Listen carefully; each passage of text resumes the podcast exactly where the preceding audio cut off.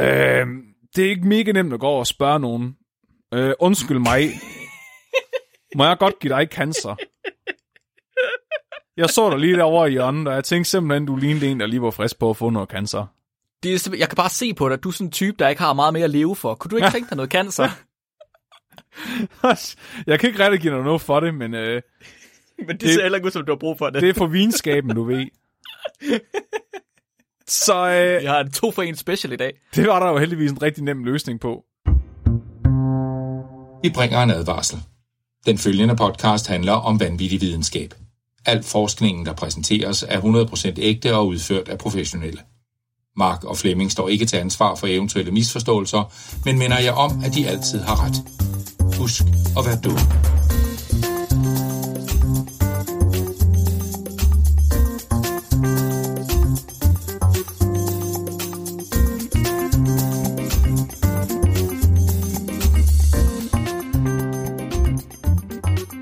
Hej og velkommen til Videnskabeligt Udfordret. Din bro til vanvittig videnskab. Jeg er jeres øh, uetiske tøsing, Flemming. Og jeg er døden i form af saltsyre, Mark Lyng. Død i form af selvsyre. Boom. Slap af. Er du ikke altid det? Jo, det er en langsom og smertefuld død. og jeg indgyder den med glæde. det, er det der. Var det ikke noget med, at tomatsuppe var øh, fuld af det, eller sådan noget? Saltsyre? Ja, Det kan så godt være, det ved jeg ikke. bare se. Måske. Bare se. Der kan du bare se, Mark. Det er et attentatforsøg mod Ej, dig. vi taler ikke mere om det, Mark. Vi taler ikke mere om det nu. Den er død, den er begravet, Hvad skal vi så tale indtil om? jeg anker sagen. Ja. Åh, oh, jeg får, jeg får flashbacks. Lad os tale om noget andet. ja, hvad så? Hvad så? Hvad så i stedet for? Så dagens afsnit skal handle om uetisk forskning igen igen. Igen igen. Fordi det er åbenbart noget, der findes rigtig meget af. Og det er også skide sjovt at tale om, at folk har Ja. gjort forfærdelige ting, der har skadet andre mennesker af en eller anden grund. Jamen, det er også bare fordi, vi har en mærkelig humor, tror jeg. Det kan godt være. Det kan også bare være blevet lidt mærkeligt af at være i lockdown så længe. Det kan også være. så får vi Jeg det kunne faktisk bedre. også lide det før lockdown. Vi, vi, vi får det bedre, hvis andre har det dårligere. Er det sådan? okay, så er min historie virkelig, virkelig god i dag. Hvad skal du tale om, Mark? Jamen, jeg skal tale om øh, den mest ambivalente forsker, jeg kan komme i tanke om. Sådan, det er både en person, der har reddet øh, det meste af verden, men samtidig en person, der er i gang satte 100 år med kemisk død. Jeg skal tale om øh, Fritz Haber, som er faderen til kemisk krigsførsel. Og det er også ret vildt, ikke? Fordi hvis du redder en masse mennesker, har du så karma til at få lov til at nakke nogen i, i, i svinget? Altså. Han fik en Nobelpris, så altså, Ja. I guess. Øh, og det skal lige siges, det er, øh, jeg tror det var Felix, der skrev, at det var mærkeligt, at vi ikke havde den med, da vi snakkede om biologisk krigsførsel. Og så Thijs, der, øh, der kommenterede med på den. Så vores Discord, øh, to Discord-gutter, der gav os idéen til den her. Så den skal de lige have kado for. Altså, vi kunne faktisk teste, om det er i orden. Hvis man nu tager, øhm, hvis man nu tager vaffelis med på arbejde og deler ud, og så går du lige over til Henning, og så lige inden han tager sin første bid, så klasker du den ud af hånden på ham, så den runder ned på gulvet og trammer på den. Hov, nej, det er ikke okay. Men så har du givet is til alle jo. Han havde ikke haft isen, hvis du ikke havde givet ham den.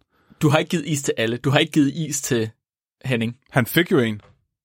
Ah, det gælder ikke. Altså, hans tilstand har jo ikke ændret sig. Altså, hvis du ikke havde givet ham isen, havde han alligevel ikke kunne miste den. Men præcis, så er, de, så er du heller ikke i karmisk overskud. Jo, jo, fordi alle de andre har fået en is. Ha, det ved jeg ikke, om det gælder. Kontorets karma er hævet. Okay, jeg tænker nærmere, hvis nu du giver øh, is til hele kontoret, og så går du ud, og så halshugger du en anden tilfældig person på gaden. af vedkommende svensker. det, det, oh, shit. Flemming, hvem, øh, hvad, hvilken uetisk personlighed skal du tale om i dag? Øhm, ja. Jeg, øh, jeg så øh, et klip fra den gode gamle Batman-tegnefilm på YouTube den anden dag. Aha. Og øh, der skyder, der finder Harley Quinn en gun på et tidspunkt, hun skyder en med. Og så sker der ikke rigtig noget. Og øh, så, så læser hun på den der gun, og så står der Cancer Ray. Og, Ah, og så går okay. alle i panik, og så går, de op, går det op for dem, at hun lige har givet dem alle sammen cancer ved at sk- skyde på dem med den der. I Batman, i den gamle Batman-tegnefilm. Ja, den med Mark Hamill som Joker. Og ja, Det, det, det er basically en, øh, en videnskabsmand, der har gjort det intentionelt. Øh, og er, er blevet virkelig succesfuld på grund af det. Nej, Jo. hvad? Ja, han, han synes, uh, cancer var spændende, så han, uh, han sprøjtede bare ka- levende cancerceller ind i folk, uh, uden at fortælle dem det til, til dem. Men- Sådan, ja. What? ja, What? Det er sindssygt. ja. Og, og det værste er, at, at han slår faktisk ret godt afsted med det, så uh, det, det skal jeg fortælle om i dag. Åh, oh, damn, det glæder mig til at høre om. Okay, sejt. Sindssygt. Ja, og jeg mener, det var Tøger, der sendte uh, det ind til os. Yes, det var det nemlig. Til alle dem, der ikke kan vente derude, så er hans navn uh, Chester Milton Southam. Hvis nogen, der kender ham i forvejen. Chester Southam. Yes. Men Mark, Noise. Mark, Mark, Mark. Hit me med noget salgsyre. Vi skal tale om salgsyre, Flemming. Er du klar til salgsyre? Om jeg er klar til salgsyre. Jeg er altid Er du klar klar. til salgsyre? Det er det første, jeg du tænker om morgenen, tage sokker på. Jeg er fucking klar til salgsyre i dag. Ja, ikke? Ja. Det er salgsyre. Det er måske det, jeg tænker aller, aller, aller mest på altid. Og det er en stor del af, et stor del af grunden til det. Det er fordi, vi talte om, øh, hvad fanden hedder han, William Beaumont, og hans, hans fascination af, af mavesaft.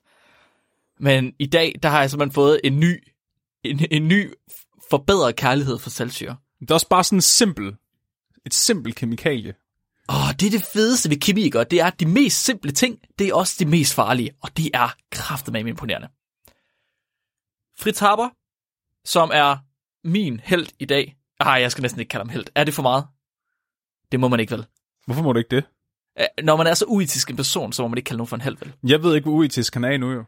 Okay, så Fritz Haber, han var, var er det ultimative svar på en ambivalen- ambivalent forsker. Han er på den ene side super held, på den anden side super skurk. Og det er forenet i en person. Så han er sådan, han er Liam Neeson fra Star Wars. Altså en grå 100%. Jedi, ikke? Der både har den mørke side og den lyse side. Og præcis, præcis. Altså, på den ene side, der har han til nærmest vist egenhændigt løst den vestlige verdens sulte, sulteproblemer i det 20. århundrede. Egenhændigt. På den anden side, så var det ham, der startede øh, det 20. århundredes brug af kemisk krigsførsel, som først blev gjort forbudt i 97. Igen, skal det lige siges. Mm. øh, men altså stadig bliver brugt. Kemisk krigsførsel, for, for mig at se, så må det næsten være noget af det mest rædselsfulde, vi kan tænke os til. Altså, jeg, så vi talte om biologisk krigsførsel i det første afsnit af, af videnskabeligt udfordret. Øhm, men biologisk krigsførsel, indtil videre, det har været forfærdeligt, men på en anden måde end kemisk krigsførsel, hvis du spørger mig. Kemisk krigsførsel, her der bliver du ligesom angrebet af en gas, som du ikke aner findes, før den allerede ligger over dig, er i gang med at slå dig ihjel Ja. og brænde dig op, enten indenfra eller udefra, eller begge dele. ja. Du kan ikke flygte fra den, du kan ikke gøre noget. Det eneste, du kan vente på, det er at, at drukne op indenfra af en ophobning af saltsyre Oh. i dine lunger. Der er også noget, øh, nogle af følgevirkningerne, ikke? Det ligesom øh, Agent Orange under øh, Vietnamkrigen, som man brugte til at, at dræbe regnskoven med. Det, det, det gør, at folk stadigvæk får misdannede børn øh, den Ja, dag i ja, dag. ja. Altså, Kemisk våben, det har mennesket eksperimenteret med længe, og øhm, man spørger sig selv, om det overhovedet giver mening at kategorisere våben som kemiske, fordi, altså, som vi ved, så er der jo kemi i alt. Så man kan, man kan jo argumentere for, at, at jeg har bare lyst til at, at stikke nogen i maven med et svær, hvis de begynder at argumentere for, at det er kemisk krigsførsel. Nå, værsgo. Hvordan er den kemiske komposition i det her svær? Det er, så- det er jeg, der er kulflemming. Juridisk, teknisk set, så øh, svær er bare en kemisk sammensætning af metaller. Og kul. Ja, Det er vigtigt, Flemming. Ja. Det er stål, jo. Så øh, der, der er ligesom kemi i alt, ikke også? Så man kan argumentere for, at, at kemi øh, og kemisk krigsførelse går helt tilbage til, altså Flemming-serien siger sværkamp. Øh, jeg tænker også sådan noget som geværkrudt. Øh, specielt i, øh, i, da man tidligere brugte sortkrudt, som var meget populær op indtil 1900-tallet. Øh, fordi sortkrudt, det indeholder nemlig en rimelig stor del af salpeter, eller kaliumnitrat. Det er en stor del af sortkrudt. Det er øh, KNO3, som ligesom kan eksplodere, hvis det kommer sammen med noget svovl eller noget. Og den nemmeste måde tilbage i 1900-tallet at få salpeter på, det var ved at købe lortet af Chile. Af Chile? Af Chile. Nå. Det var, der var simpelthen ikke nogen smart kemisk måde at producere salpeter på. Man fik det i sådan nogle salpeterminer, Så det eneste måde, man kunne få det hjem, specielt hvis man var i Tyskland, det var ved at få, øh, få købt det, simpelthen. Af, af folk, der havde salpeterminer. Så det var sådan, før alle kørte over grænsen for at, at hente øh, Royal Export og Pepsi Max, så kørte de derover for at hente salpeter. Præcis, og det var, okay. der var langt til den grænse, de skulle køre over. Ja. Men de skulle bruge det her salpeter, fordi de skulle have noget krudt. Flemming, de skulle have noget sort krudt, Ja, om- så de ja. kunne skyde på nogle mennesker. Fordi lige på det her tidspunkt her, der er vi lige omkring, øh, jeg ved ikke, om du kan gætte det, omkring 1900-tallet, hvad er vi lige omkring? Øh, er vi i Første Verdenskrig? er vi i hvert fald tæt på efterhånden. Og der har været en del spændinger op til da, og der er en del spændinger efter da. Så folk de var rimelig interesserede i at finde en anden måde at lave krudt på. Så, øhm, så man havde ikke det værste, man havde ikke nogen smart måde at lave krudt på, udover ligesom at hente salpeter fra Chile. Der var ikke nogen smart kemisk måde på det tidspunkt, som ikke kostede det hvide øjne. Og det var folk træt af, fordi salpeter, det er ikke bare godt til krudt, det er også skide godt som gødning.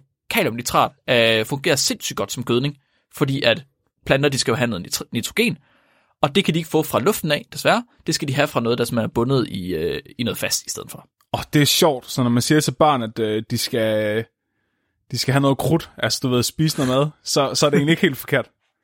Nej, nej, nej, nej, på ingen måde, på ingen måde. Og det er nu, allerede nu, at Fritz han kommer ind i billedet. Harper, han er nemlig, han var en pissedygtig kemiker.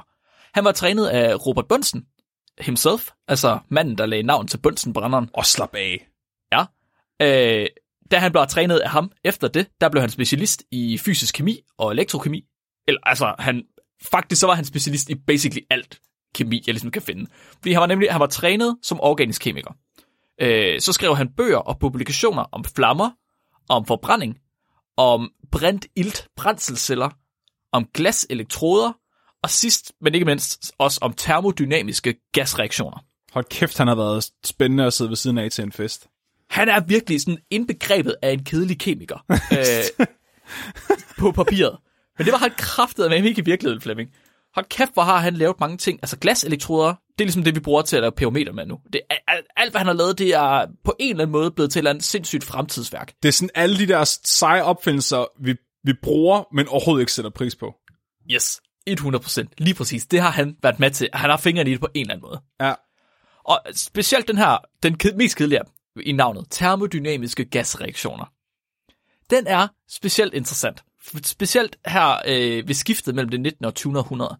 Der havde verden et stort fælles problem. Der var for mange mennesker, og der var for lidt mad. Og Wow. problemet, Så han tænkte Ja. to fluer i et smæk. Mere mad, Han færre tænk- mennesker.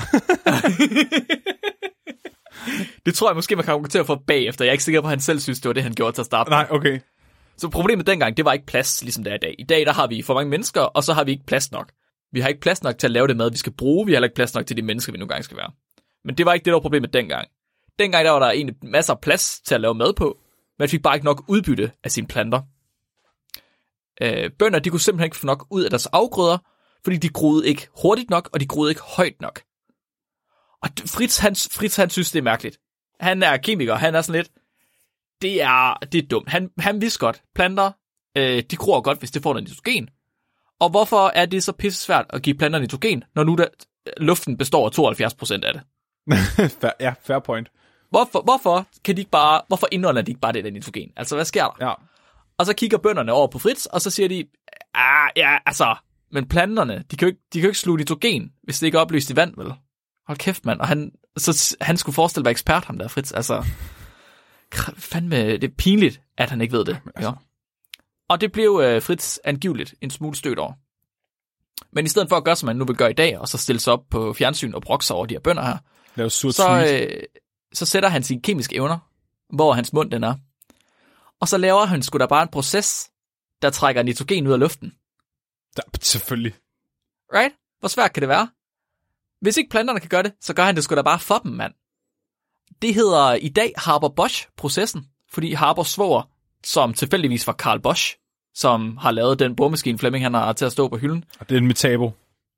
Nå, satans. Nå, Ja, så den, jeg har ikke- til at stå på hylden i hvert fald. Ja. Okay, okay. Okay, så han, Men- han, er både, han er både connections til ham, der lavede Bundselsbrænderen og Boss. Ja, Slap af. yes. Det var hans svoger, Karl Bosch. Slap af. Ja, så øh, Bosch han industrialiserede lortet, efter at øh, Harper han havde fundet ud af, at det virkede, og lige pludselig så var der jo mad til alle. Right? Ja. Så hele verden var i virkeligheden ret glad for den her proces. Tyskland var specifikt rimelig glad for den her proces her. For nu kunne de lave alt det salpeter, de skulle bruge, uden så meget som at skulle kigge på chilenerne. og det var de glade for.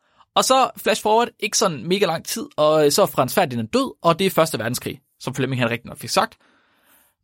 Og så bliver Fritz fandme liderlig. Oh, oh. Det, puha, oh, oh. det kan han godt lide. Hold kæft, hold kæft, hvor skal han bare lave noget krigsværk. Oh, nej. Han er helt tosset med krig. Øh, specielt hvis han kan få lov til at lege for sit moderland. Der, der er lige Så- nogle, nogle andre, der har gået ned og provokeret ham og sagt, øh, du kan sgu da ikke dræbe mennesker med kemi. Og så kraftet Nu skal jeg vise dig. Han er sådan en type, der bare skulle stikke til, og så gør han ting. Ja, Virkelig, virkelig nem at manipulere. omvendt psykologi. Han var fuldstændig ekset med at få lov til at gå i krig for, for Tyskland.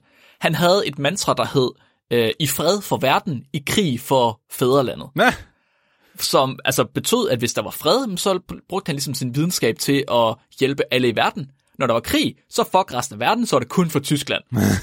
og og det, det tog han virkelig, virkelig bogstaveligt. Altså på en måde, så han er blevet kritiseret af sin egen søn øh, 60 år senere.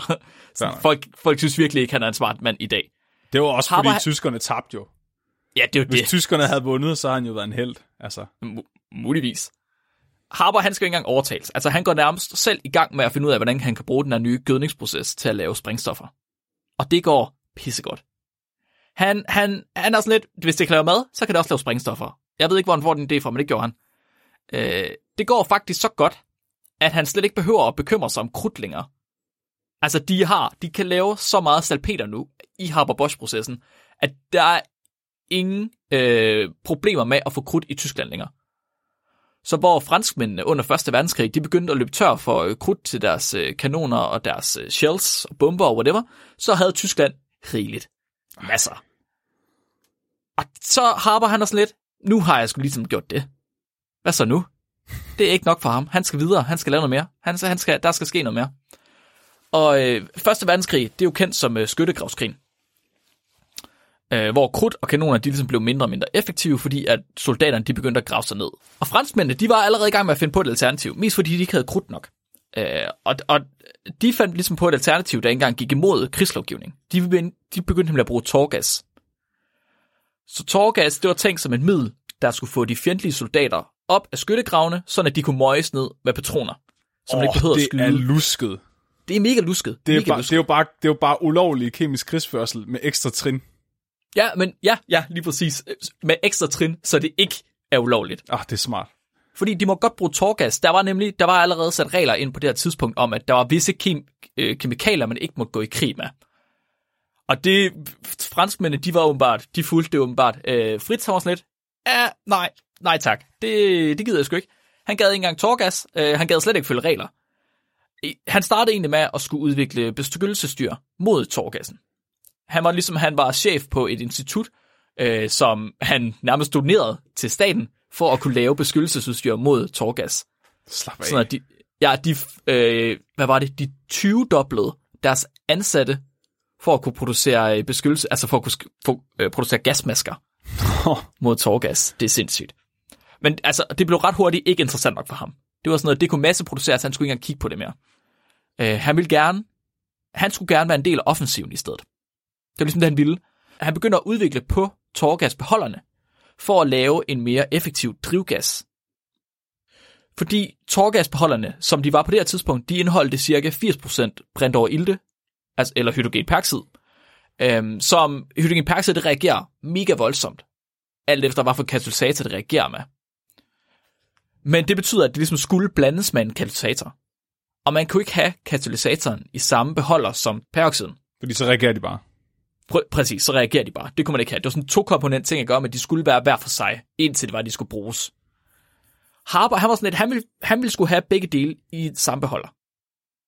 Og det var ikke tidligere muligt. Altså tankvogne med, med T-stof, som var brændt over ilte, øh, og C-stof, som var katalysatoren, de måtte ikke komme tættere end 800 meter på hinanden, fordi de var bange for, at de skulle reagere med hinanden, Ja. de her tankvogne her, og så eksplodere. Det ville Harper gerne udenom. Så han satte sig sammen med sine to ansatte, Otto Sakur og Gerhard Just, og så begynder de at prøve at fedte lidt rundt med et molekyl, eller et kemikalie, der hedder karkodylklorid. et øh, kemikalie, som Robert Bunsen han havde syntetiseret tilbage i 1837 som den allerførste. Problemet var bare, at karkodylfluorid, det var, det er ultra ustabilt. Øh, og det er mega irriterende på den kemiske måde, og så er det eksplosivt. Så de fleste kemikere, de har holdt sig fra det, siden Bunsen han havde, øh, hvad hedder det, syntetiseret det. Men ikke Fritz. Oh, Ikke Fritz. kabumski. Oh yes. Ham, Sakur og Just, de satte sig for at tæmme det her molekyle, og under et eksperiment den 17. december 1914, lige som Fritz han er gået ud af laboratoriet, der eksploderer deres eksperiment. Oh, det var helt. Sakur, Sakur han dør i eksperimentet. Nej. Øh, eksplosion. Og øh, altså, det er så voldsom en eksplosion, og de sidder altså bare i et lille kemilaboratorium og leger med en lille bitte del af det. Han dør af det, og Gerhard Just han mister sin højre hånd. Åh, oh, Ja. Det er en rimelig voldsom eksplosion, det her. Øh, for tre forskere. Tre ke- kemiske forskere, der sidder og leger med det. Og Fritz, han bliver ret mærket af den her oplevelse. Så han, er, han vælger simpelthen at sige nej tak til flere sprængstoffer. Øh, så, og så bytte sprængstoffer og drivgas ud med noget, han selv synes virker mere sikkert. en sikker nu, hvis måde at dræbe folk på. En anden måde, en, en mere sikker måde at dræbe Ja, folk ja. på. Ja. Hvad nu, hvis man bare følger noget andet i beholderen? Noget, der slet ikke skal drives ud. Noget, der ikke skal eksplodere. Noget, der bare kan sive ud i stedet. Mm. Og det, det er svært at vide, hvor hans idé den kommer fra, men af en eller anden grund, så falder hans valg på klor. Han har en eller anden kærlighed for ting, der har noget med klor at gøre. Altså, har du, prøvet at har du prøvet at åbne øjnene under vandet i, i svømmehallen? Altså, det, Jeg skal ikke kunne sige, at han tog ideen fra, fra svømmehaller.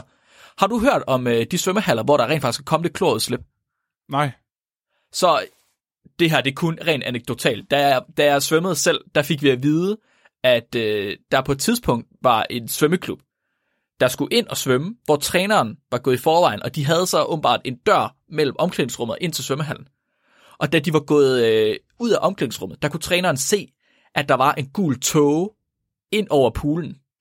Oh. Simpelthen fordi, at øh, der var kommet et klorudslip. Og øh, når klorgas, eller klorin, det reagerer med vand, så bliver det til saltsyre. Oh, shit.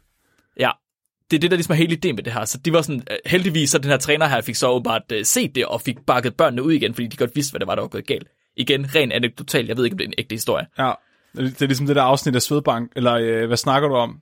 Hvor de hopper ned i en pool med syre. Ja, ja, ja, ja. Præcis. Det var faktisk øh, forbudt, som jeg sagde tidligere, af flere omgange at bruge gas til krigsførsel. Men Harper, han var simpelthen så mærket af de her tyske nederlag, der havde været, at det skid han højt og flot på. Fuck etik, fuck lov, oh, der skal, nu shit. skal Tyskland vinde. Øhm, hans største problem, det var, at selv tyskerne ville ikke give ham lov til at teste klor. Han måtte simpelthen ikke få lov til at teste som våben. Han, han vidste, at det var pisse farligt. Han kunne godt se, at dyr de døde af det. Han vidste godt, at folk de døde af klor og gas. Men han kunne ikke få lov til at teste for at vise, at det rent faktisk ville virke mod en ægte fjende. Der, han måtte simpelthen ikke sætte et eksperiment op for, øh, for de tyske generaler. De sagde, at de fandt det usiviliseret. Øh, de fandt det kvalmende, og de sammenlignede det med at forgifte rotter, uden at have respekt for fjendens tropper. Ja. De synes simpelthen, det var, det var det sted klapt at gøre. Ja. De synes simpelthen ikke, det var i orden. Nej. Det var Fritz selvfølgelig meget imod. Fritz han mente faktisk, at, øh, at krigens krigsførsel Åh. var mere humant end uh, krigsførsel med krudt og kugler. Fordi han mente, at folk de oftere døde helt af at indånde klor, end de gjorde af at blive skudt af kugler. Åh. Der var ikke sådan nogen, der var ikke sådan nogen veje men bagefter, mente han. det er også sådan noget bare at du kunne- typisk en videnskabsmand, øh, som aldrig har været rigtigt i krig, og tænkt sådan, Ja. Mhm. de dør 100%. mere effektivt, derfor er det mere humant. Præcis, og det sagde han uden at have kunne testet det. Det er Mm. fuldstændig sindssygt. Han, sagde, han blev også ved med at sige det bagefter, hvilket er endnu mere vanvittigt. Altså, Ja. han så jo, hvordan folk de reagerede på det. Fuldstændig sindssygt. Men han, havde- han havde på et eller andet punkt ret, fordi det var ikke sådan, at man kunne blive invalideret af det. Det var ikke sådan, at du kunne blive skudt i, øh, i, i rygsøjlen, og så kunne du ikke gå resten af dit liv, vel? Nej, du kan bare dø i stedet for. Præcis. Ja. Præcis. Og du ja. kunne dø rimelig ubehageligt. Ja. Der går omkring et år efter, at han ligesom øh, spørger om lov første gang. Og så er det april 1915. Og så har Harper, han har simpelthen brugt al sin tid på at kæmpe sig op i øh, militær rang, ranglisten. Sådan at han nu stod ved skyttegravene i øh, Ypres i Frankrig og var øh, leder af en trop i fuld uniform med cigar i munden. Og der stod han simpelthen på en, øh, på en bakke og var i gang med at beregne og vurdere tiden. Fordi øh, nede i de tyske skyttegrav, der lå der tusindvis af stålbeholder. Og de havde ligget, og de havde ventet i flere uger. Der skulle ikke skydes med noget, der skulle ikke bommes med noget. Der lå bare de her stålbeholder. Og der skulle ikke gøres andet end at åbne for de her beholder, og så skulle man egentlig bare vente. Men det var vigtigt, det var sindssygt vigtigt, at vinden, den var helt, helt, helt perfekt. Mhm. Så det var det Fritz han stod og ventede på. Det var det, han stod med sin cigar og ventede på. Han skulle sørge for, at vinden den var helt perfekt. Fordi hvis vinden den var den forkerte retning, så når de åbnede for de her beholder her, som selvfølgelig var fyldt med klorgas, oh, så ville gassen gå den forkerte vej. Hvis vinden den var for kraftig i den rigtige retning, så ville den bare blive opløst nærmest, altså dissipated, mm-hmm. sådan at øh, klorgassen ikke ville lægge sig som et tæppe, ligesom den skulle. Så vinden den skulle være helt, helt, helt perfekt. Og ved solopgang den 22. april, der åbner de tyske soldater for 6.000 gasflasker oh. og slipper 168 tons klorgas løs i vinden ned mod de franske og de kanadiske soldater. Sacre pleu. De her kanadier her, altså de er jo knap nok stået op, de har knap nok fået deres morgenkaffe endnu, og det, de kan bare se, derfra hvor de ved, tyskerne de er, lige pludselig så kommer der bare sådan en gul mur imod dem. Åh, oh, nej. Altså så tæt en tåge, at man ikke kan se igennem, og der er bare fuldstændig gul. Og det bevæger sig bare langsomt, lige så stille ned, og så lægger han sig over de franske skyttegrave, uden at nogen de aner, hvad det er, der skal ske. De ved ikke, hvad det er, de ved ikke, hvad der kan ske, de ved ikke, altså hvad der kommer til at ske med dem om et minut. Altså det eneste, der ved, hvad det er, der skal ske med dem, det er Fritz. 10.000 soldater lagde den her sky sig over. Og på minutter, der var halvdelen døde af kvælning. Åh, oh, fuck. Så det, der sker, det er, at de her dikloratomer, klorgas, klorin, det er to kloratomer, der sidder sammen, Cl2. Dikloratomer, de er simpelthen trækket ned i lungerne på soldaterne, fordi det er bare en gas. Og når de er nede i lungerne på soldaterne, så er det ligesom jeg sagde lige før, så reagerer klor med vand, øh, nærmest som en base, sådan at vandet, det simpelthen trækker kloratomer til sig, og bliver til saltsyre. Åh. Oh. Så vandet Så- i deres lunger blev lavet om til saltsyre. Lige præcis, det er simpelthen, øh, kloren trækker vandet ud af cellerne i lungerne, sådan at soldaterne, de drukner op indenfra i saltsyre. Ikke engang i vand, de drukner i saltsyre. Mm. Det er fuldstændig sindssygt. Der er en sergeant, Elmer Cotton, der har overlevet angrebet, og han har beskrevet det senere. Han siger, at det var en død på lige fod med at drukne på tørt land. Først får man en drønende hovedpine, og så føler man en vanvittig tørst. Men hvis man drikker vand, så er det den visse død. Selvfølgelig fordi vand plus klor giver mere saltsyre. Ja. En kniv af smerte i lungerne, og man begynder at hoste et grønligt skum op fra maven, til man til sidst bliver vanvittig, og så dør. Fuck.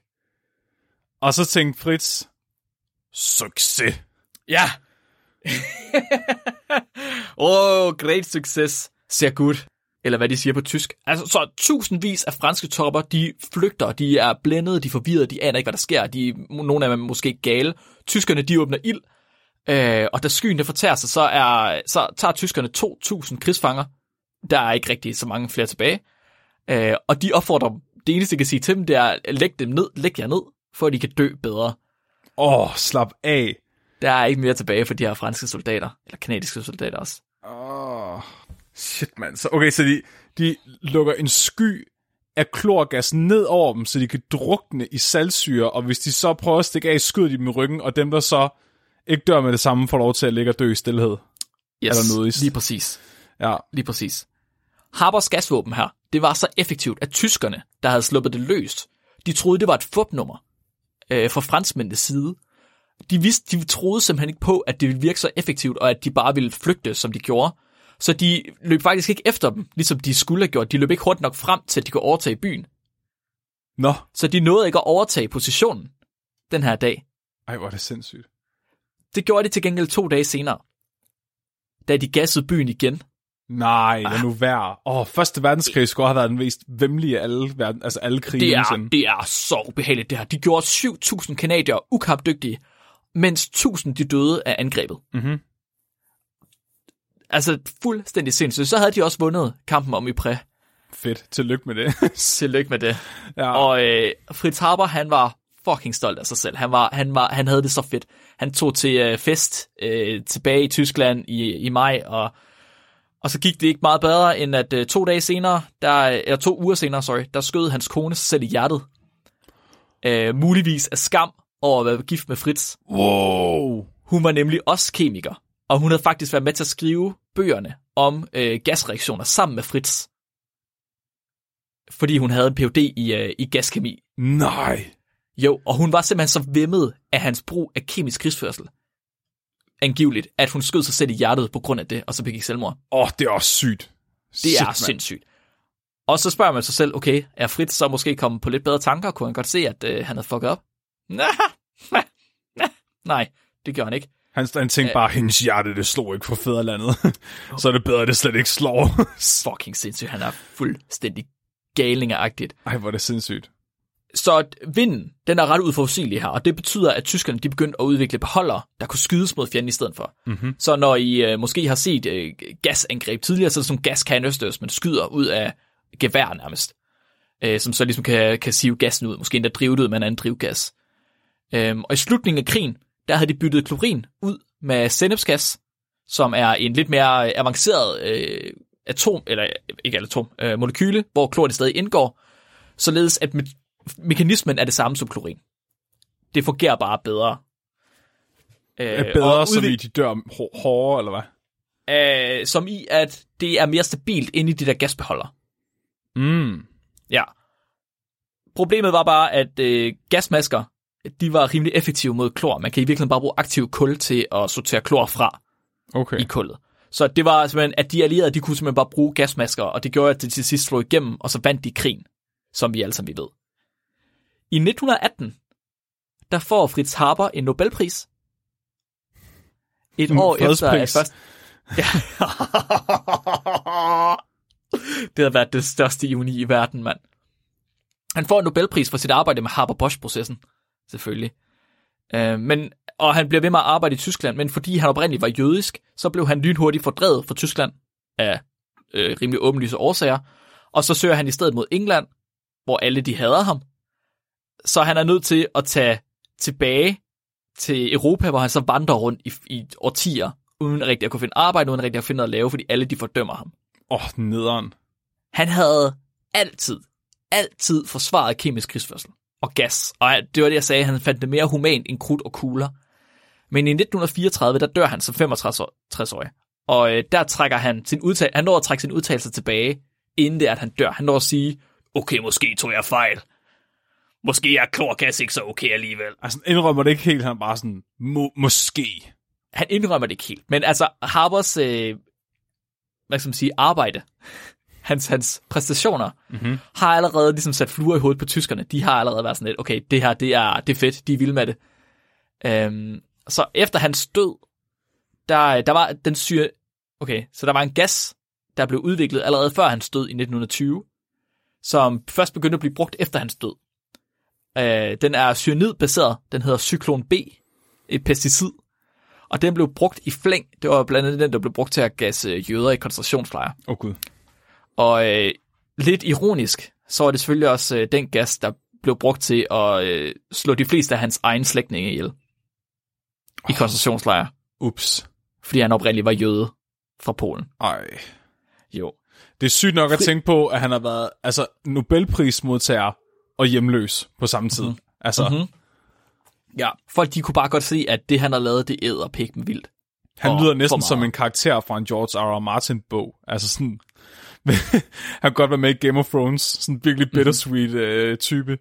Totalt. Det er virkelig, det, det er også, jeg siger ærgerligt, det er ærgerligt for Fritz, at han ikke kunne få lov til at blive i Tyskland.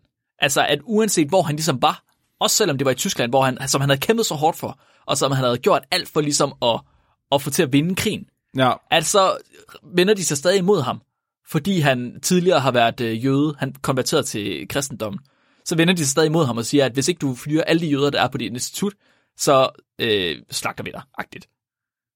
det er også Og så- sygt, det er også sygt, at man tænker på, at en stor del af, af grunden til, at tyskerne vendte sig mod jøderne, var jo fordi, at de, at, at de spredte en historie om, at det var jødernes skyld, at de tabte krigen. Mhm. Og så har han været med til at hjælpe dem i krigen. Ja, det er... Åh, kæft, mand. Oh god. Ja, altså, Fritz Haber, han er den ultimative ambivalens. Han er elsket for at redde verden fra sultedøden. Han er hadet for at indgyde verden i et århundrede med kemisk krigsførsel. Og han levede i sandhed efter sit mantra. I fred for verden, i krig for fædrelandet. det var en, øh, en ultrakort gennemgang af Fritz Habers arbejde. Øh, jeg fandt flere bøger af, af mange, mange hundrede sider, og jeg kunne desværre ikke nå at læse det hele til nu her. Så der er langt mere historie at gå igennem.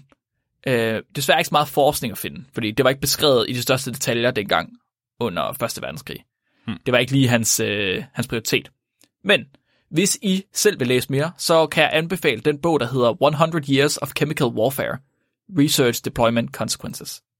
Og øh, den kan findes gratis på nettet, og der er et link nede i beskrivelsen, så kan I selv læse alt det, jeg har lyst til om det. Det er en god bog. Det var, øh, okay, det var fandme en sindssyg historie. Tak. Så øh, konklusionen er, at øh, hvis du giver is til alle på kontoret, så er det ikke i orden, du går hen og slår noget i hænderne på Henning. Jeg tror, karma det kommer efter dig i hvert fald. Ja, åbenbart. Du skal nok, øh, ja, det skal nok gå galt for dig på en eller anden måde. Du skal være klar til at blive hjemløs. Nå, puha. Jamen, så skal der lige komme her med en munter historie og slutte af med. Ja, ja, kan du ikke det? Øhm, hvis man synes, at can- cancerindsprøjtninger er muntert. Det gør jeg. Det, det gør man i hvert fald, hvis man hedder Chester Milton Southam. Fordi han var læge. Specifikt var han immunolog. Og han var immunolog på et øh, lidt, hvad kan man sige, interessant tidspunkt i sit felt. Fordi han er født i 1919 og blev færdiguddannet læge eller videnskabsmand i 1947. Og immunologi, det er læren om menneskets immunforsvar, og om hvordan det ligesom fungerer og reagerer på ting. Så det er egentlig, altså, det er stadigvæk sindssygt hot, men dengang, der var det virkelig noget, man ikke altså, vidste en skid om. Så han var rigtig interesseret i ligesom at finde ud af, hvordan menneskets immunforsvar, det reagerede på forskellige ting, og hvordan det bekæmpede sygdom osv. Mm-hmm. Så han var, han var meget, hvad kan man sige, en prolific videnskabsmand. Han var meget, meget, han var meget produktiv forsker. Fordi Okay, han var både tilknyttet øh, Memorial Sloan Kettering Cancer Center, han var øh, tilknyttet Cornell University og Medical College, og han var tilknyttet Thomas, Thomas Jeffersons University. Okay, ja, det er ikke, øh, det er ikke så lidt. Det er en god slat. Han blev som sagt øh, færdiguddannet videnskabsmand i 1947, altså lige efter 2. verdenskrig. Mm-hmm. Og der blev han allerede med det samme ansat på Memorial Hospital øh, for Cancer i New York. Og efter et år blev han forfremmet til øh, læge her. I 51, altså fire år efter, at han er færdiguddannet øh, læge slash videnskabsmand, så blev han medlem af Cornell's Medical College, og til sidst, øh, kort tid efter, forfremmet til professor. Og så, okay, simpelthen forfremmet først fra forsker til læge til professor. Yes. Femme, Altså den, den, her, den her periode, der var, øh, hvad kan man sige, grænsen mellem forsker og, og læge, den var meget blurry. Altså selvfølgelig ja. der er mange læger i dag, der også forsker, men den forskning, at han arbejdede med, var måske mere noget, der ville være øh, en specifik karrierevej i dag. Men dengang var det så øh, blandet ind i lægevidenskaben, at du sagtens skulle være praktiserende læge, mens du forskede i netop det her. Var han uddannet som læge, eller var han uddannet som forsker? Altså, den, altså dengang blev det kaldt læge. Altså okay. Lige efter 2. verdenskrig. Altså der var ikke så mange forskellige uddannelser. Nej, nej, nej, okay. Altså, ja. Så han har, haft, han, har nok, han har haft en lægeuddannelse, men han har så specialiseret sig i immunologi og i videnskab specifikt senere. Ja. Yes, giver mening. Nå. Det er så efter, at han bliver ansat som professor, at han virkelig, virkelig, virkelig begynder at interessere sig for cancer. Fordi cancer, det er jo skide spændende, det er forfærdeligt, men det er også meget, meget mystisk. Og det er en ting, som stadigvæk, øh, hvad kan man sige, forvirrer forskere i dag. Fordi Og kan... trækker millioner hjem i forskningsmidler. Oh yes, hvis du Oh gerne vil yes. forske noget, så forske cancer, fordi der oh. er forskningsmidler til dig. Cancer, diabetes, fedme, det er der, man finder alle pengene, det er der ingen tvivl om. Hvis hvide mennesker dør af det, værsgo. Det hører ikke for os. det er selvfølgelig... Vi skal ikke sige, at det ikke er forfærdeligt. Det er forfærdeligt. Vi ser bare, at der er også andre ting, folk dør af, som ikke øh, bliver forsket særlig meget i. Men det der så er med, med, med cancer specifikt og immunforsvaret, som er interessant for en, en immunolog, det er, at cancer er jo egentlig kroppens egne celler, der, der bliver øh, ondskabsfulde og begynder at gro uhemmet og tager alle ressourcerne fra de andre celler, og til sidst så i værste fald dræber de øh, deres vært, altså cellerne, øh, ens egen krop. Mm-hmm. Så de fleste andre sygdomme, det er jo, hvad kan man sige, fremmedlemmer, bakterier, virus og ting, der kommer udefra, som ikke er en del af kroppen. Noget, som vores immunforsvar kan genkende som noget fremmed, og derefter slå ihjel. Hvorimod cancer er jo vores egne celler, så de er jo svære for immunforsvaret at genkende og dræbe. Mm-hmm. Og det er også derfor, det er interessant at tænke på, at vi egentlig er, alligevel er i stand til at dræbe cancerceller, hvis de opstår i vores krop. På et eller andet tidspunkt, så er der bare en cancercelle, der slipper forbi immunforsvaret og bliver til en tumor alligevel, eller full-blown cancer, hvis du er uheldig. Så det han vil gerne vil forske i, det var, at han havde en hypotese. Hans hypotese den var, at folk, der havde cancer, deres immunforsvar var dårligt til at bekæmpe cancer, og derfor fik de det. Ja, okay. Så han mente, at, at cancer egentlig potentielt gror i os alle sammen, hvilket ikke er forkert. Men de mennesker, der så fik full-blown cancer, altså begyndte at gro tumorer og blev virkelig syge af det, det var fordi deres immunforsvar ikke var godt nok til at dræbe canceren. Okay, ja.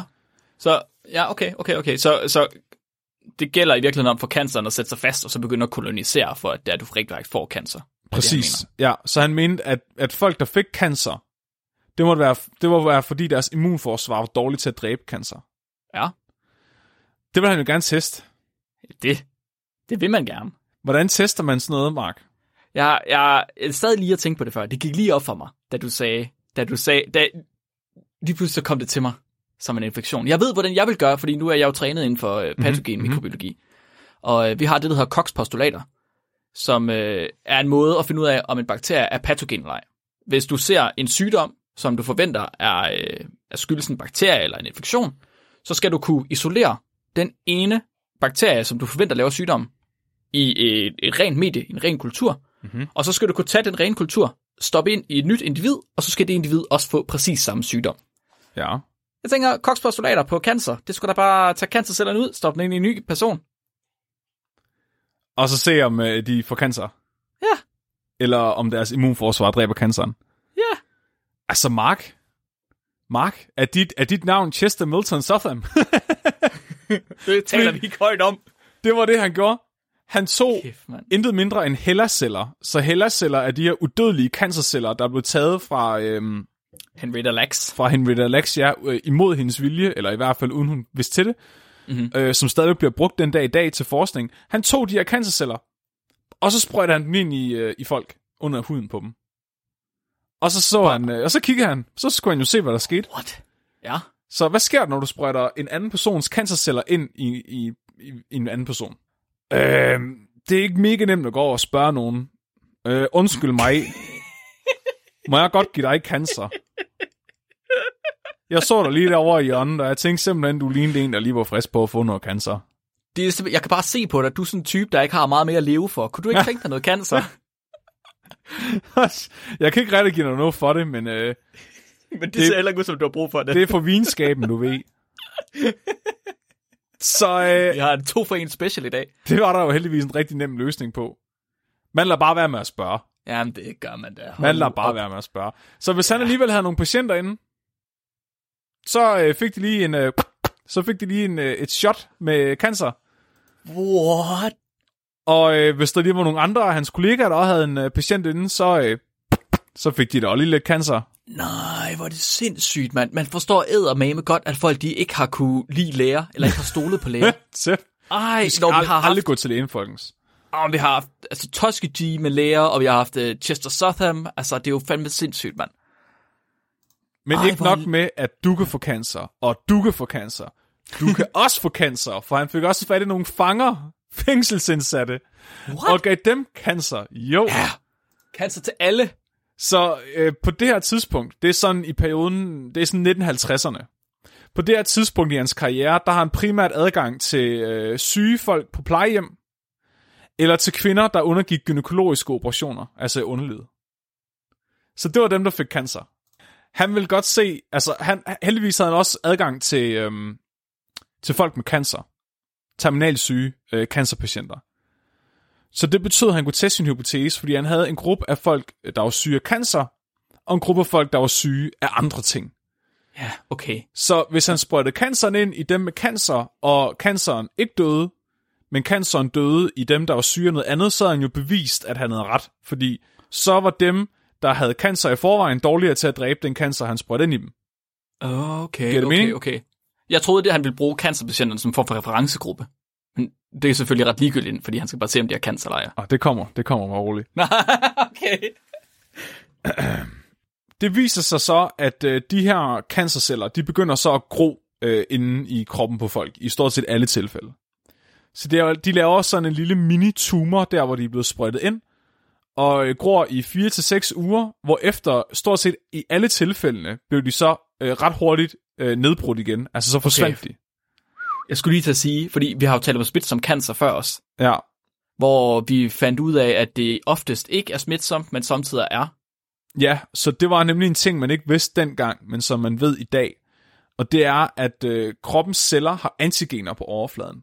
Mm-hmm. Så alt, stort set alting, der er levende, har en eller anden form for... Altså alle celler har antigener på overfladen, og de her antigener bruges af immunforsvaret øh, til ligesom at genkende, hvad det er, de støder på. Så hvis, altså for eksempel Marks celler har andre antigener end mine celler. Så hvis jeg fik nogle, et organ fra Mark, eller nogle celler fra Mark, så ville mit immunforsvar forhåbentlig slå dem ihjel. Fordi det godt kunne se, at det ikke var overliggende Fleming-celler. Og det er egentlig sandt for i, i rigtig mange tilfælde for altså stort set alt. Ja, det er virkelig bare et antigen, og virkelig bare hvad et antistof det øh, hvad hedder det, binder til. Ja, Så det er mere, om man har antigener, som antistofferne kan genkende. ja. Så, så hvis du får cancer fra en anden person, altså som ikke, altså hvis du får cancerceller fra en cancer, som ikke er fra din egen krop, så vil din krop slå dem ihjel, uanset om det er cancer eller ej. Fordi, Det er ligesom at få en dårlig transplantation, ja. ja, præcis. Gjorde han det her i smug, Mark? Hvordan, hvad, hvad, hvad var omfanget af de her undersøgelser? Hvor, hvad, hvad, hvad, hvad skete der lige? Okay, det kan ikke være meget. En patient i ny og næ, det er sådan 10 mennesker, han har stukket i. Mark. Ja. Han gjorde det her på en periode over 12 år. Ej, prøv nu. 12 år. Og han fik sin forskningsgruppe, altså sine kollegaer, til at hjælpe ham. Ej. Så de vidste også, at de sprøjtede cancer ind i folk, uden de vidste. Og han delte sine resultater med sine kollegaer, som var mega imponeret over det. Så udgav han 18 videnskabelige artikler i velansete videnskabelige journals med sine resultater. Hvad? 18? Og dengang, Mark, der var hans resultater, det var nogle af de mest lovende inden for cancerforskning. De forskere, han arbejdede sammen med, gik og pralede med resultaterne, og tog til, altså snakkede om dem til deres forelæsninger, og fortalte om dem til konferencer overalt i verden. Og der var ingen, der sagde, har I spurgt de der patienter? Nej. Der var ikke noget, der hedder informed consent dengang. Det, øh, det var sådan lidt øh, gråzone, finder man så senere ud af. Øh, Nå. Men det er jo ikke interessant, Mark. Det, der er interessant, det er, hvad viste hans resultater? Øh, nå. Hvad viste hans resultater så? Vi er jo videnskabsmænd, vi er jo ikke kommunister. Vi vil bare gerne vide, hvad sagde dataene? Jeg er ret sikker på, at vi har haft etik på et eller andet tidspunkt. Jeg, hør, jeg var der ikke den dag. Det var, Nej, det var det kan jeg godt høre. Jeg er gift med en filosof, det er okay. Hun kan være etisk for mig. Så hans hypotese var jo, at folk med cancer ikke var lige så gode til at bekæmpe cancer som folk uden cancer. Mhm. Og det var derfor, de fik cancer. Det vil sige, at folk, der var raske eller syge med noget andet end cancer, vil nedbryde cancercellerne mere effektivt. Så det han så, det var, at øh, de her cancerceller, han sprøjtede ind i folk, de altid lavede nogle små knuder, som så ville stoppe med at gro og så forsvinde. Mhm. Normalt så fjernede han de der knuder efter 4-6 uger, bare lige for en sikkerheds skyld. Problemet det var bare, at mange af de her patienter, han arbejdede med, de var terminale. Så nogle gange så nåede det altså dø, inden han fjernede canceren. Ja. Det var ja, du ved, så havde han ikke lige det data. Men Okay, han fjernede andre... det trods alt. Det var ikke sådan, han sagde, at de døde af canceren. Nej, nej, nej. Det, han konkluderede altid, at det var ikke derfor. Okay, Det var altid alt. noget andet, jo. Så han var en okay forsker. Ja, nogle, nogle gange så er det bare sådan lige lidt, du ved, det der cancer, det er som, nogle, nogle gange er det lidt for svært at forklare cancer, at det ikke lige skal flytte sig. Ja. Så der var, der var et tilfælde, hvor der var en patient, hvor canceren simpelthen spredte sig øh, til resten af patientens krop. Okay. Men altså, han var jo med under obduktionen, og han kunne så, øh, han kunne så finde ud af, at øh, det, patienten døde jo ikke af den her cancer, selvom den havde spredt sig til resten af pa- patientens krop. Oh, ja. Der var, også, der var fire andre gange, hvor canceren groede op igen, selv efter de havde fjernet tumoren kirurgisk. Og fordi det her skete primært i folk, der havde cancer i forvejen, så øh, konkluderede han, at øh, cancerpatienter var mindre immune over for cancer end andre patienter. Ej, ja, okay. Okay, okay, Og, okay. og så konkluderede han også, at den ekstra cancer ikke påvirkede den eksisterende cancer. Så, så du fik ikke supercancer af at få mere cancer. Så det var jo nogle rigtig interessante konklusioner, det her. Øh, folk, folk får ikke superkraft af at få mere kraft. De Nej. fortsætter bare med at have kraft. Okay. Og så ligner det også, at folk, der har kraft, de er dårligere til at nedbryde kraft, end folk, der ikke har kraft. Det ser sådan ud indtil videre. Men nu mangler vi jo det aller, aller vigtigste i sådan en videnskabelig undersøgelse. Fordi alle de personer, han har haft adgang til indtil nu, de har jo været syge i forvejen. Ja. Så hvad har han brug for, for hans datasæt er? Mm. Åh, lige til Lancet, du ved. Men han skal jo have, han skal jo have en kontrolgruppe. Oh yes, og hvad vil det være i den her tilfælde? Uh, ja, altså, nu gætter jeg på raske mennesker. Oh yes. Han skulle have fat i nogle mennesker, der var raske, som han kunne sprøjte cancer ind i. Jeg forestiller mig, at den dag, han har fundet på det, han har bare rejst sig op i sengen som form for vampyr. Bare sådan uden at flytte armene, så han bare sat sig sådan, jeg skal have raske mennesker, jeg kan stoppe cancer ind i. ja, og det er jo lidt svært, fordi det er jo nemt nok lige at sprøjte noget levende cancer ind i en person, der alligevel er, er til læge hos dig, ikke? Altså, du ved... men, når, men når du skal ud og finde dem ude på gaden, og så render rundt efter med kanyle. ja, ja, præcis. Det er sådan lidt mere... Øh, det er sådan lidt, også fordi du skal have fat i dem igen om 4 til seks uger, for du kan fjerne den. og de er måske løbet rimelig langt væk, når du er kommet efter med kanyle. Ja, ja, altså du, skal, du kan ikke gå og følge efter dem så længe, så kan du ikke få dine data igen. Det kunne være fedt, hvis han satte sådan nogle øh, privatdetektiver på dem, der bare skulle holde øje med dem. Ej, sådan biologer, der følger efter dem. ja, præcis. Nej, så, øh, så det, det mest nærtliggende, det vil jo selvfølgelig være, at forskerne, altså hans forskningsgruppe, og inklusive ham selv, bare sprøjte cancer ind i sig selv. Det, Ja. det vil andre jo gøre. Fordi de, du, altså, hypotesen er jo alligevel, at cancer ikke er farligt i kroppen, hvis du ikke har cancer i forvejen. Ja, hypotese er også til for at blive øh, modbevist. Ja. Men øhm, han øh, udtalte sig i et interview. Øh, han blev interv- øh, interviewet i øh, Science, hvor øh, han blev spurgt, hvorfor øh, han ikke bare øh, får... Altså, de var også interesserede i, at han lavede den her kontrol. Så han var sådan, hvorfor, hvorfor går du det ikke bare på dig selv? så jeg sådan, ah, nu, nu, skal, nu skal jeg lige tænke over det her. Fordi, altså, generalen, han behøver ikke altid løbe foran sine tropper i krig, vel? Og der er jo ikke særlig mange cancerforskere derude, så selv hvis der er en meget, meget, meget lille risiko for, Ej. at jeg bliver syg af det her, så er jeg for vigtig. Fuck en kal. Hold kæft, mand. Men det var okay. Det var okay, Mark, fordi Det var- han, øh, han øh, konstaterede, at øh, i Ohio, der var altid ret mange fængselsindsatte, der var villige til at deltage i forsøg. Åh oh, nej. Og det var der også den her gang, fordi der blev nemlig trykt en annonce i den avis, der blev givet til de indsatte, hvor øh, de søgte folk til et cancerstudie. Og der Ja. blev skrevet i den her øh, annonce, det kunne godt være, at de kunne ikke få noget for det. De kunne ikke få nedsat straf, de kunne heller ikke få nogen penge for det. Til gengæld, så var det her forsøg, udover at være ufarligt, også gavnligt for dem. Fordi de vil, det vil, dataene ville kunne bruges til at fortælle dem, om de havde cancer i forvejen, eller om de havde, var disponeret for at få cancer. Fordi hans hypotese var jo, at en person, der vil få cancer, der vil canceren gro. Men en person, Ja. der ikke vil få cancer, vil canceren dø. Ja. Så det vil ja, sige, ja, ja. at han antager, altså fra starten, inden han har lavet sit forsøg, at hans hypotese er rigtig, Åh oh, nej. og bruger den til at snyde folk til at gå med til oh, at få sprøjtet cancer ind nej. i sin krop. Så det er faktisk den værste form for confirmation bias. Ja. Åh oh, nej, men han ville alligevel ikke gøre det på sig selv. Nej, så han Han var, fortæller... ikke, han var ikke sikker nok på, at han gjorde det på, på at han ville gøre det på sig selv. Nej, nej, præcis. Så han fortæller bare nogle fængselsindsatte i stedet for, I kan være med i det her fuldstændig ufarlige cancerforsøg, hvor I endda vil få at vide, om I er disponeret for cancer. Fuck, man. Okay, jeg har set Breaking Bad her de sidste mange uger. Det der, det lyder virkelig meget som noget, Walter White han kunne finde på at sige. Heisenberg, Heisenberg. Virkelig, ja, ja, sorry. Virkelig, virkelig manipulerende. Ja, det er så sindssygt.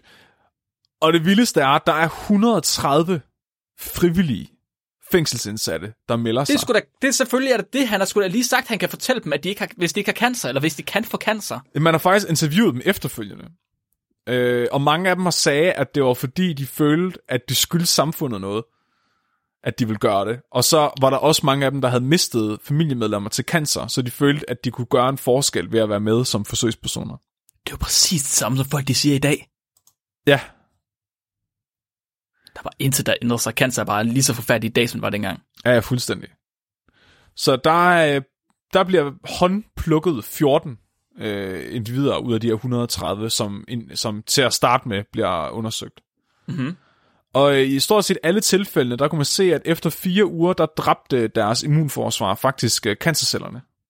Mhm. Og øh, det var ligesom det, der afsluttede hans øh, forskning sådan rimelig godt, at, at nu kunne han se, det passede, folk med cancer var dårligere til at dræbe cancer. Det er, ved vi så i dag, at det passer nødvendigvis ikke. Altså, der er Nej. mange andre faktorer, der spiller ind. Øh, Der var nogle variabler, han havde glemt at tage højde for. Ja, altså man, man vidste måske ikke så meget om immunforsvaret cancer dengang. Nej, okay. Så der, altså, der, noget af det har måske været rigtigt, noget af det har også været forkert. Der har været for mange faktorer til, at hans data egentlig kunne være spændende, hvis du spørger mig. Ja, ja. Men det stopper jo selvfølgelig ikke her. Nej. Fordi øh, nu skulle han jo have lov til at fortsætte lidt med sin forskning. Så nu har han fundet ud af det her med cancer, så nu vil han gerne, nu vil han gerne finde en kur på cancer. Så han havde en ret interessant idé.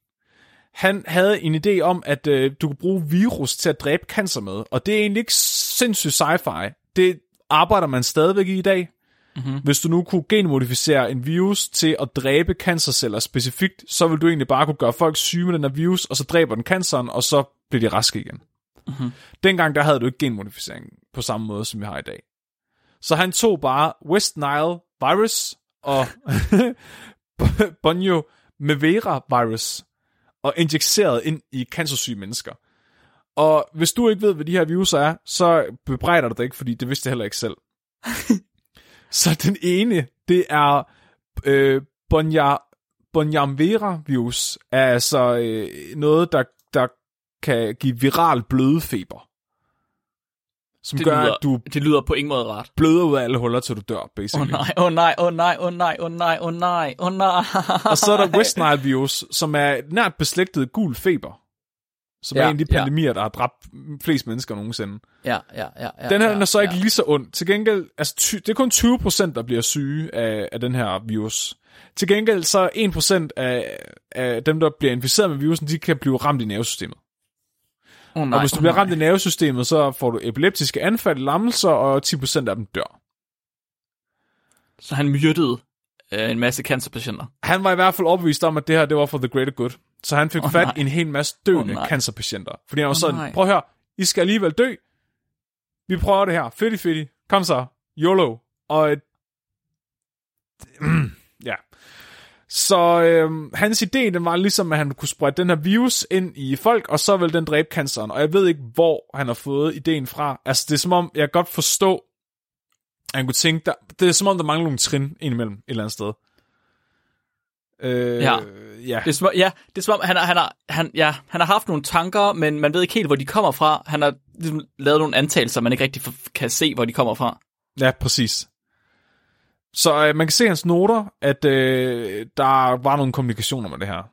Så, Okay. okay. for det, så en af dem, han øh, inficerede med Bonjamvera virus, fik øh, hjernebetændelse og blev efterfølgende mildt retarderet. Mens tre andre bare fik mild hjernebetændelse, Mark. Bare mild hjernebetændelse. Ja. Ja. Der sker dog heldigvis noget godt nu.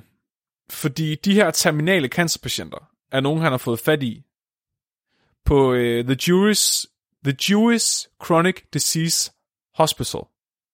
Hmm. Og her der var der nogle jødiske læger, fordi det var et jødisk hospital. Og de her ja. jødiske læger, de havde altså ikke lige glemt, hvad der skete under 2. verdenskrig kort tid før det her. Så de, øh, de så, hvad han gik og lavede, og så tænkte de, fuck, det er det bare nazisterne om igen. Hvad sker der? Så der var tre læger Øh, historien melder ikke noget om, om de er jødiske, men det bliver insinueret baseret på, øh, man inkluderer altid nazismen i det her argument. Ja, De vælger i hvert fald at, øh, at sige op i protest i 1963, sådan. og så melder de ham. Og han kommer faktisk for retten, Mark. Åh, oh, endelig. Han kommer for retten og bliver øh, fundet skyldig i svindel, bedrag og uprofessionel opførsel. Okay, okay, okay, okay. Og den højeste dommer i New York foreslår, de opfordrer universitetet til at fratage ham hans medicinske licens, Ja, sådan så han aldrig nogensinde kan få lov til at praktisere nogle af sine forsøg eller være læge nogensinde igen. kan jeg faktisk godt forstå. Det kunne være, at han ikke skulle have gjort det til at starte med. Så øh, Chester Milton Southam bliver frataget sin øh, lægelicens Ja, i et år. et år. Ja. Til gengæld. Mark, til gengæld, så bliver han udnævnt til præsident for The American Association for Cancer Research. Du stopper du kraft æder mame. Det passer ikke. Jo, det gør. Hvad? Jo, jo, jo, jo, jo. Og han får lov til at fortsætte med at forske. Nej, nej, nej. Hvor er det vanvittigt. Det er så sindssygt. Og hvis du går ind på uh, American As, uh, Association for Cancer Research, som han var præsident for i årvis, Ja, hvis du går ind på deres Wikipedia-side, så kan du se, at der er et hul i deres liste over præsidenter. Fra, nej, de fjernede ham bagefter. ja, fra 1960 til 1994, der kan du ikke se, hvem der har været præsident. Nej, hvor vildt. Så har de bare været mega pinlige over ham bagefter. Ja, Har han været der i 34 år? altså det er ikke sikkert, at han har været der hele perioden, men han har været der i rigtig mange år, højst. Okay, så enten så har han været der, eller også har en anden uetisk kraftforsker været der. Altså, Det er sådan, jeg hørte. Det er så sindssygt. Og i 1985, der estimerer man, at hans forskning har modtaget, hvad der svarer til 20-30 millioner danske kroner i, i nutidspenge. Åh! Hvad har han fundet ud af? Hvad har han fundet ud af, vi kan bruge i dag? Altså, okay, så, så jeg skal ikke... Det er fristende bare at sige, at han ikke har fundet ud af noget overhovedet, fordi det vil være løgn. True. Altså, jeg, en, en stor del af det, vi ved om, om forligneligheden af celler og sådan noget, kommer højst sandsynligt fra ham. Altså, det er meget, det, altså, der er nødvendigvis ikke noget af det, han har fundet ud af, som man kan bruge en til en i dag. Men der er meget af det, der ligesom har været øh, grundsten for den forskning, man har lavet senere. Okay, fair nok. Hvad, hvilke af hans øh, hovedkonklusioner, hans, hans øh, hvad kalder man det, værdisager, er noget, man stadig bruger i dag? For mig at høre, så lyder det som om, hans, øh, hans livsværk har været at finde ud af, øh, er, er cancer en infektion? Kan immunforsvaret slå det ned? Ja. Og så så han, øh, ja, det er det, og ja, det kan det, medmindre du har cancer i forvejen. Mente han, at folk, der har cancer, det er fordi, at deres immunforsvar, det ringer til at slå deres egne celler ned? Var det det, han mente? Ja, han mener det er derfor, at nogle mennesker fik cancer, og andre ikke gjorde. Okay. Okay, okay, okay, okay, okay. Så det, ja, Og i dag, der er vi godt... Okay, så immunforsvaret har en, en rolle at spille. En ud af mange roller at spille. Mhm. Ja, så... Yes, cancer, cancer er så han. komplekst, at du ikke kan opstille det på den her måde. Det var godt, han, det var godt, han gjorde. Jeg, jeg, jeg giver top... Gå sådan, Chester. Det, du skal have tommel op fra Mark. Han Det- øh, får lov til at leve et langt og lykkeligt liv, og øh, dør øh, den øh, 5. april år 2002, uden rigtig at øh, møde nogen konsekvenser for sin øh, forskning. Hvor er det fucking vanvittigt. Ja, det er sindssygt. Han har fucking inficeret folk med cancer, ja, og nogle af dem udviklede cancer på grund af ham. ja. Og så har han inficeret folk med dødelige viruser. Men altså, de havde jo cancer i forvejen, Mark. Jeg, jeg skulle lige til at sige, jeg tog pis på, at han valgte folk, der ikke havde noget at leve for, men til sidst der lyder det seriøst, som om han har taget folk, der ikke havde noget at leve for, og så har han været lidt, hey, du kan sgu da godt tage lidt gul feber, kan du ikke det? det er sådan Du, minus, det gør da ikke minus noget for dig, hvis du kommer... Det gør da ikke noget for dig, hvis du kommer til at bløde og øre, øjne, næse og mund. Det er så sindssygt. Altså, der er virkelig meget debat om, hvor meget han har informeret de her patienter. Så en af de ting, han sagde, det var, at han altid har haft mundtlig øh, bekræftelse fra dem, hvilket han overhovedet ikke har dokumenteret nogen steder. Og højst sandsynligt har været løgn, men han har også sørget for at bruge døende mennesker, så de har ligesom ikke været der til at sige, øh, nej, det passer ikke. Åh, oh, det er for nemt. Døende mennesker, eller folk, han fandt tilfældigt på gaden. Ja. Altså, det er, det er en historie om en seriemorder. Øh, altså, det lyder seriøst som sådan en seriemorder-familie, der har gjort ting, uden at man har opdaget det i virkelig lang tid. Ja. Altså, Men- men, jeg, får, jeg, får sådan, jeg får sådan true crime øh, tanker over det her. Men det syge er jo, at alle hans kollegaer vidste og hjalp ham og var stolte af resultaterne. Jamen, det er jo det, jeg mener. Det er jo ligesom den der seriemorder-familie. Det er jo ligesom den der, hvor man har en seriemorder i- familien, hvor resten af familien, de så hjælper med ligesom at holde den der person hemmelig, og de sådan Ja. ja. enabler personen, og holder dem nede i kælderen, og ja. jamen, han skal bare slå en enkelt pige ihjel hver uge, så skal han nok holde sig i ro for resten af tiden. Ja, så får vi nogle gode data til gengæld. Oh god. Ah, Det er rimelig crazy. Er jeg for hård? Tager jeg fejl? Han er sindssyg, ikke? Det er jo, jo, forkert. jo, jeg synes, det er sindssygt. Jeg synes, det er okay. Fuldstændig sindssygt. Okay, nogle gange får jeg at vide, at jeg er ukritisk og, øh, og for voldsom. Men jeg synes, jeg synes, det her, det, jeg synes, han er for voldsom. Jeg synes, det er vildt, at han ikke har mødt nogen konsekvenser for det her. Bare lidt, okay, at få frataget sin lægeret i et år. Ja. Så, for, så holdt han ferie på Bahamas, eller hvad? I et år. Jeg ved det ikke, så har han bare givet, så har han bare givet cancer til dyr i stedet for. Nå, Mark. Så øh, efter det her opløftende afsnit, så skal vi lige have rated øh, sidste uges afsnit på Gargometeret. Ja. Sidste uges afsnit vil vi bare gerne glemme alt om, og vi behøver faktisk ikke rate det alligevel.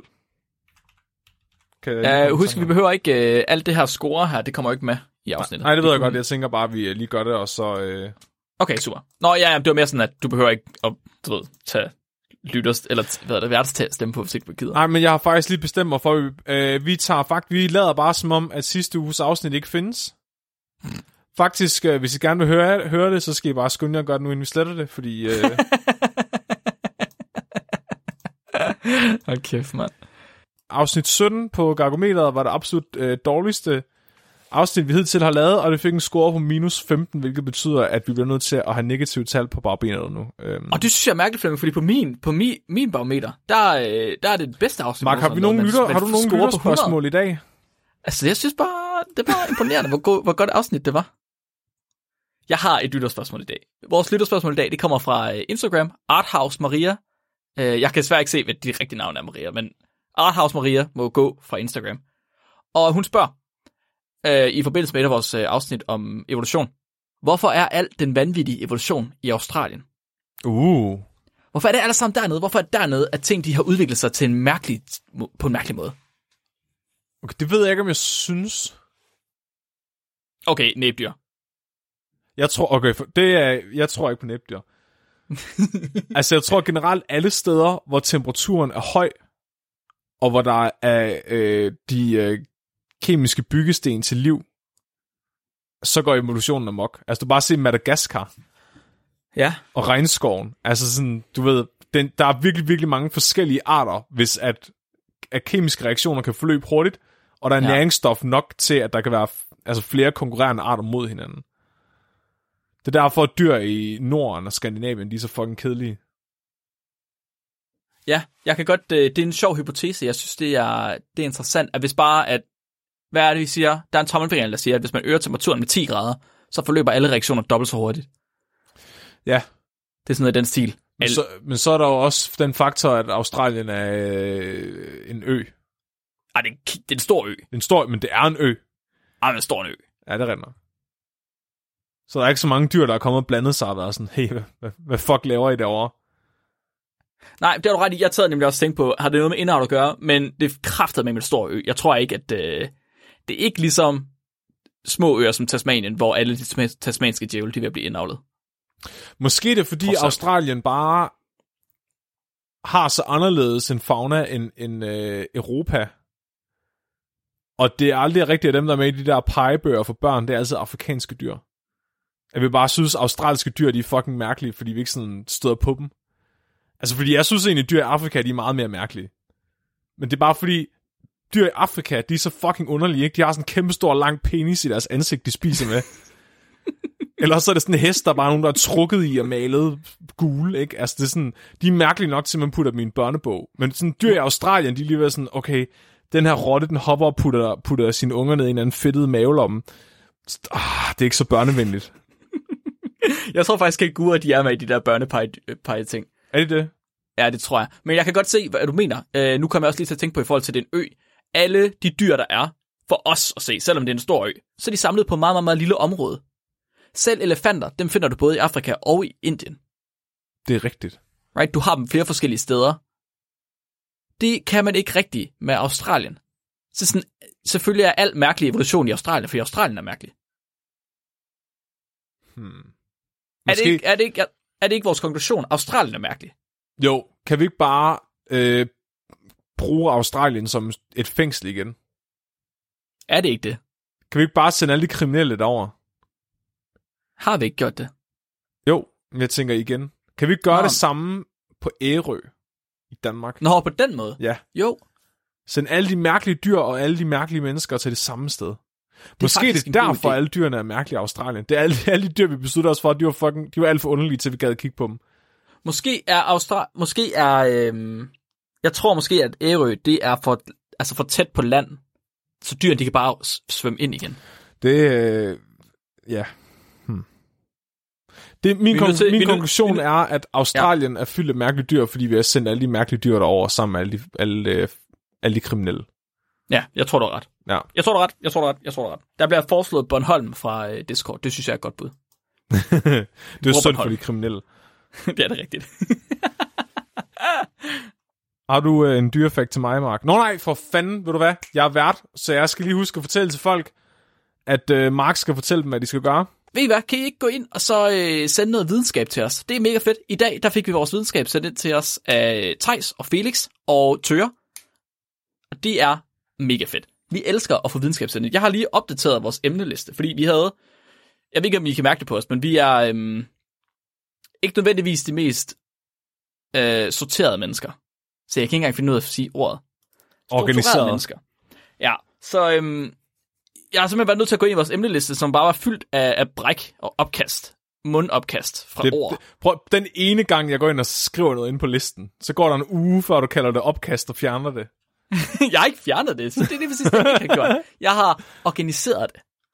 Fordi Flemmings, Flemmings idéer er nemlig sindssygt gode. Det er jeres idéer også. Vi skal bare lige have en organiseret måde, vi kan holde styr på det på. Og der er simpelthen mega, mega meget, men der er en masse halve afsnit, hvor vi mangler mm, lige det sidste creme. Lige mm. det sidste fløde fra jer. Og øh, det er sådan noget, der kommer ind, når det er, I sender artikler til os, som lige passer ind på vores emne. Så øh, tager vi det med. Og det, Det må I behøver heller ikke gøre. være, fordi I har en eller anden fed kilde. Det kan godt bare være noget, I godt kunne tænke at høre om. Ja, præcis. Præcis. Så øh, tager vi det simpelthen ind i et af vores emner, og prøver at få det gjort ind i det. Det kan I, I kan skrive ind til os på, øh, på Facebook, eller på Instagram, eller på vores e-mail, eller over vores hjemmeside, kan man også gøre det. Oh my Det er der god. mange, der gør. Send et brev. Send et brev. En brevdue. Og tak til alle dem, der allerede har sendt ting ind til os, og bliver ved med at sende ting ind til os, og fået spørgsmål brev? ind. Og sætter. Brev? Ja. Nej. Okay. Så jeg vil lige være blevet misundelig. Nå nej, undskyld, jeg har fået mails. Røgsignaler gælder også. Sebastian foreslår det fra Discord. Ja, tak. Ja. Mark. Ja. Og folk, de sender heldigvis også dyrefacts ind. Og jeg forventer, Ja. at du har et rigtig godt et til mig i dag. Kan du ikke lige fortælle, hvad næste uges afsnit skal være først? Øh, nej, det har jeg faktisk ikke lyst til, Mark. Næste uges afsnit skal handle om øh, medicinens helte. Så folk, der forsker på sig selv. Ja, Folk, der lige tager en forhold, du ved, tænker, ah, skal jeg, skal jeg sprøjte cancer ind i andre, eller ind i mig selv? ja. Det her, så i dag, der snakker vi om dem, der sprøjter cancer ind i andre. I næste uge, der skal vi så tale om folk, der sprøjter cancer ind i sig selv i stedet for. Øh, faktisk ikke øh, cancer. Øh, orme ind i sig selv, og så hvis nok kommer til at skyde det ud med deres sæd. Åh. Oh. Jeg, læ- jeg, også- jeg læste faktisk i, til forberedelsen i dag om en, der havde fået en bændelorm, der var inficeret med cancer, og som så gav personen cancer gennem tarmen. Nej. Hvor det vildt. Det var de få dokumenterede tilfælde, hvor cancer var kommet ud fra kroppen. Udover oh, ham, der havde, det- sk- ham kirurgen, der havde skåret sig selv i hånden med cancer. Fuck, det er ubehageligt, mand. Ja. Bændelorm. Ja, så øh, glæder jeg til at høre noget om nogle øh, forskere, nogle medicinske forskere og læger, ting og sager, der hellere vil stoppe cancer ind i sig selv, end i de andre. Det uge. Jeg kan faktisk afsløre, at de næste tre uger kommer til at være rigtig meget samme stil. Jeg, jeg tror, at der var et øh, tema lige pludselig. Mm. Det bliver sjovt. Mark. Ja, Det er min dyrefakt, Mark. okay, nu kommer den. Dagens dyrfakt er sendt ind af Rikke Friis øh, og, Rik- og Benson. Rikke, hun har skrevet ind til os, at øh, heste, de kan ikke kaste op, og de kan heller ikke trække vejret gennem munden. Det er fandme... Det er, dår, det er dårligt design. de kan hverken kaste op, eller trække vejret gennem munden. Kan giraf så heller ikke kaste op? Jeg hørte lige, Helene snakkede lige om, at der var en hest, der var ved at blive kvalt i rubede, fordi rubeden var blevet skåret ud til den. Hvad? Ja, så at den havde slugt rubeden og var ved at blive kvalt i rubeden, fordi den var blevet skåret ud til den. Så hvis den har fået en hel rubede, så kunne den godt have spist den. Men fordi at den bliver hjulpet, så er den for dum til at tykke på rubeden. Det er nøjagtigt det samme problem, jeg har med øh, min baby lige nu. altså, det, vi, vi har faktisk konflikten herhjemme.